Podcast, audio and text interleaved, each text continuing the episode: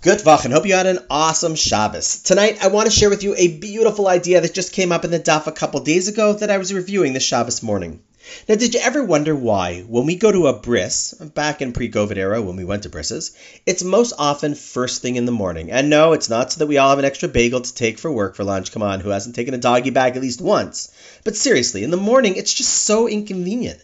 After all, how many times have people wished that a bris would fall out on Sunday so that people wouldn't have to rush to work right after or miss it altogether because they couldn't be late for work? And let's be honest, which new mom is excited to get up that early and all dressed up eight days after childbirth?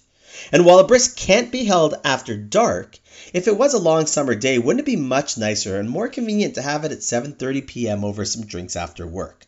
So, of course, like everything in Judaism, there's a reason, and a really important one.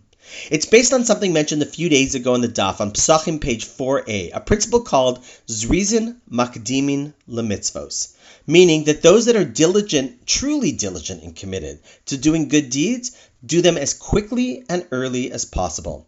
The idea is learned from Avram Avinu. The Torah mentions on many occasions, Vayashkem Avraham Baboker, that Avram got up really early in the morning to do the task that he was going to fulfill. The Torah goes out of its way not to simply say that he did it, but that he did it at the crack of dawn. Now, this isn't just by way of storytelling. Like we've said before, every word in the Torah has a purpose for being there. But it's to model for us that part of his greatness that we are meant to aspire to is his alacrity when performing mitzvahs. And so when we make a bris, we don't say, well, we can do it anytime on the eighth day, which is technically true, but rather we do our best to do it first thing in the morning before we start the rest of our day. It's nice, but there's more. Like everything in Judaism, the principle is not only important for the specific action, in this case of the bris, but it's teaching an important general principle for everyone and at all times. See, as we are bringing this little kid into the world of mitzvahs and good deeds, we are doing it in the most ideal manner, quickly and with excitement, waiting for sunrise so that we can do it at the first possible opportunity. This is the first thing the child does as they enter the covenant, as a sign that throughout their life, throughout our lives, the key for all of us is not simply to do mitzvahs, but to do them eagerly, with enthusiasm, and not simply whenever we get around to it or after we run all the errands and appointments we have, but at the crack of dawn at the first possible moment.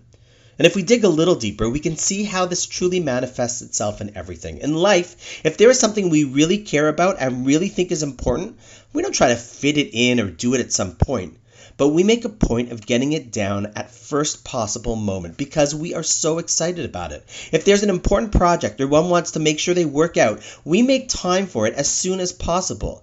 Or even to expand on that. If there's a movie release, people rush to see it as soon as they can, or line up to get the new model of the iPhone as soon as it goes on sale. You can tell what a person, person truly cares about by how quickly they do it.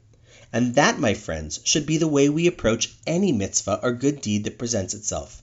So next time there is an opportunity, be it to help someone, contribute to something, or any mitzvah opportunity, don't push it off. But zrizim makdimin lemitzvos. And on that note, wish you an awesome night, and I look forward to seeing you tomorrow.